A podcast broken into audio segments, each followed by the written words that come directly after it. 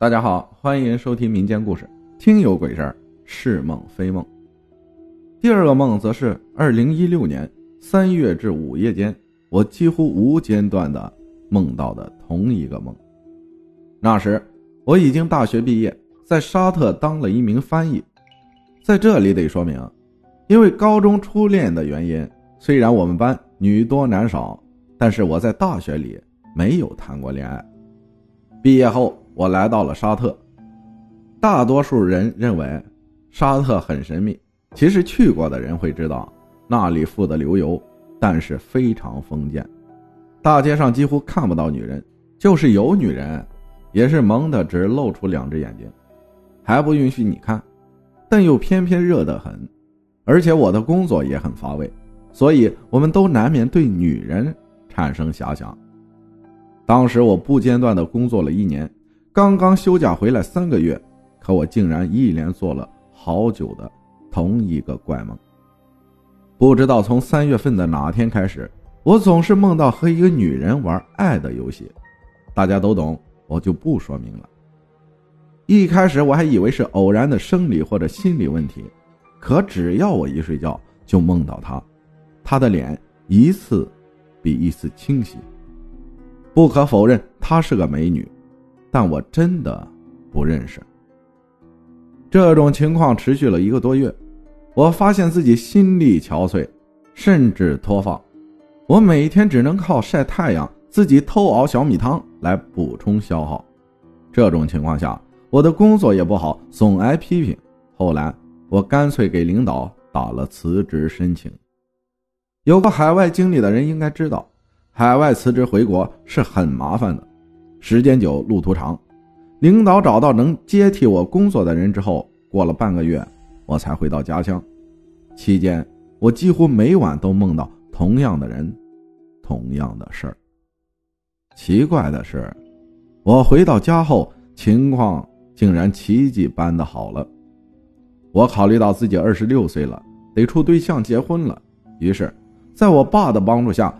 我用我出国赚的钱在县里买了房子，考虑到后续还要买车，就去报了驾校学习开车。一天，我正在和其他同学聊国外的情况，忽然，在几个人倾慕的眼光中，我看到了一个身姿婀娜、亭亭玉立的女孩走了过来，我却不由得震惊了。她正是出现在我梦里的那个人，因为是同学，我和她一来二往，也熟悉了。慢慢的，我竟然爱上了她。再后来，为了追求她，我和她走得很近。在这里得说明一点，我为了解决自己谢顶的问题，除了吃药，还自学了部分针灸技术。有一天，她找我求助，说是自己妈妈病了，找我借钱帮忙。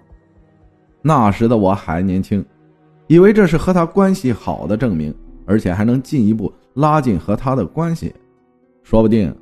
我还能和他走到一起。后来，他陆陆续续的向我借了不少钱，和他在一起的日子也很甜蜜。然而，我竟然又一连好久梦到了他，同样的梦境，不同的是，我当时满怀结婚的期待，心里还很幸福。清晨起床打扫房间时，我还能扫出几根长头发，那个长度不可能是我头上长出来的，而且。我也是一个人住在新房里，但偶然一天，我竟发现她的妈妈其实是她的婆婆，她早就结婚了，而且比我大了整整五岁，还有两个孩子，只不过长得比实际年龄年轻而已。而她接近我，也只是为了钱，而且她不止我一个男朋友，我才怒不可遏的揭露了她，和她彻底了断。谁知，他竟向我要五万的分手费，说他也曾经为我付出过。我从未见过如此厚颜无耻之人。你明明不能和我在一起，却还管我借钱，借了也不说还，我还不问他要钱就算了，想不到他还管我要钱。我当然不认，可他竟说，五万，可是给你续命的。我那时。大部分钱用来买房子了，还要每个月还房贷。他要求的五万，我又怎么拿得出呢？所以我也没太当回事儿三天后，老爷村里赶集，按我们这里的风俗，老爷家要待客，我们这些亲戚也要去。快吃午饭时，大姨从家赶过来，她六十多岁了，我和她感情很好。谁知，她看到我，竟然就抓住了我，一脸恐慌的把我叫到舅舅家的偏房，那里没有人。他看了看外面，就问我：“孩子，你最近有没有什么怪事儿？”不等我回答，他就说：“和别人胡来的那种。”在这儿我得解释一下，大姨出生时赶上三年自然灾害，结婚时只为了口吃的，所以他们那时思想还很封建，说起男女之间不合常理的事情，就叫胡来。没没有啊？你把我当成啥人了？我故意装傻。孩子，你可别瞒我了，再瞒我，我可救不了你，你过不了几天就得找你姥姥了。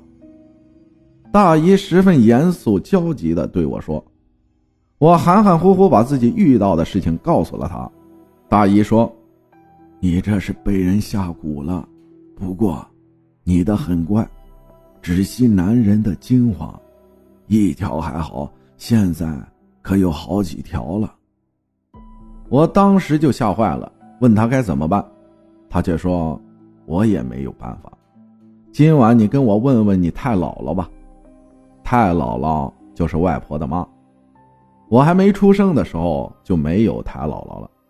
当晚，大姨带我回到她家，大姨守寡，儿女和孙子都不在身边，所以家里只有一间低矮的瓦房堂屋，里面供奉着一个白娘娘神像，就是白素贞，倒也不失美感，所以内心也不乱。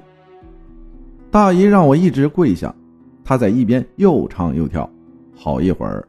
来了一阵凉风，只见她一会儿跪下就不住的哦哦点头，再一会儿，又一阵凉风飞走了。大姨带我出去，在夜幕下，我找到她指的地方，找了一颗喜鹊蛋，找了一颗草蛇蛋，加上大姨从邻居家拿来的新鲜鸡蛋，他又画符，又跳神，又烧纸，又取出米酒喷洒在三个蛋上，然后他把三个蛋打碎。顿时酒香夹杂着蛋腥飘来，我一会儿就感觉自己肚子里有东西翻涌爬行，一阵的反胃和恶心。大概五分钟后，我实在忍不住恶心，哇的一口吐出来了好几条虫子。它们从我嘴里出来，就奔向蛋液，贪婪的吸食着。我实在忍不住恶心，哪怕闭着眼睛都不住的干呕。大姨却问我：“孩子，肚子里还有动静吗？”我感觉了一下，赶快摇头。他立即倒上花生油，然后划燃火柴丢上去，轰的一声，虫子便随着花生油一起烧成了灰烬。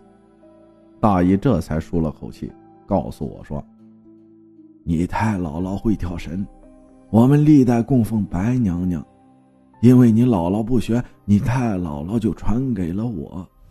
我学会后，为了嫁人，就一直隐瞒着大家。但是，今天如果不是看出我中了蛊，我是不会出手的。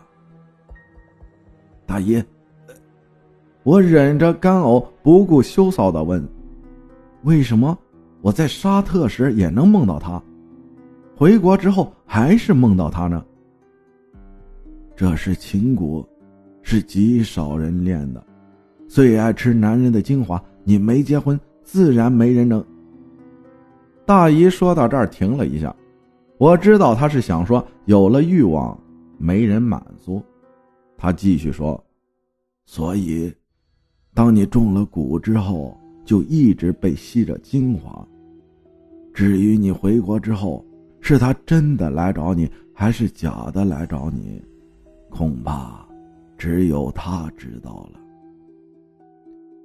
接着，大姨告诉我，太姥姥已经知道事情缘由，问我要钱的人早就盯上了我，但他不在行，把虫卵放到我点的菜里，因为我爱吃生菜，所以才中了招。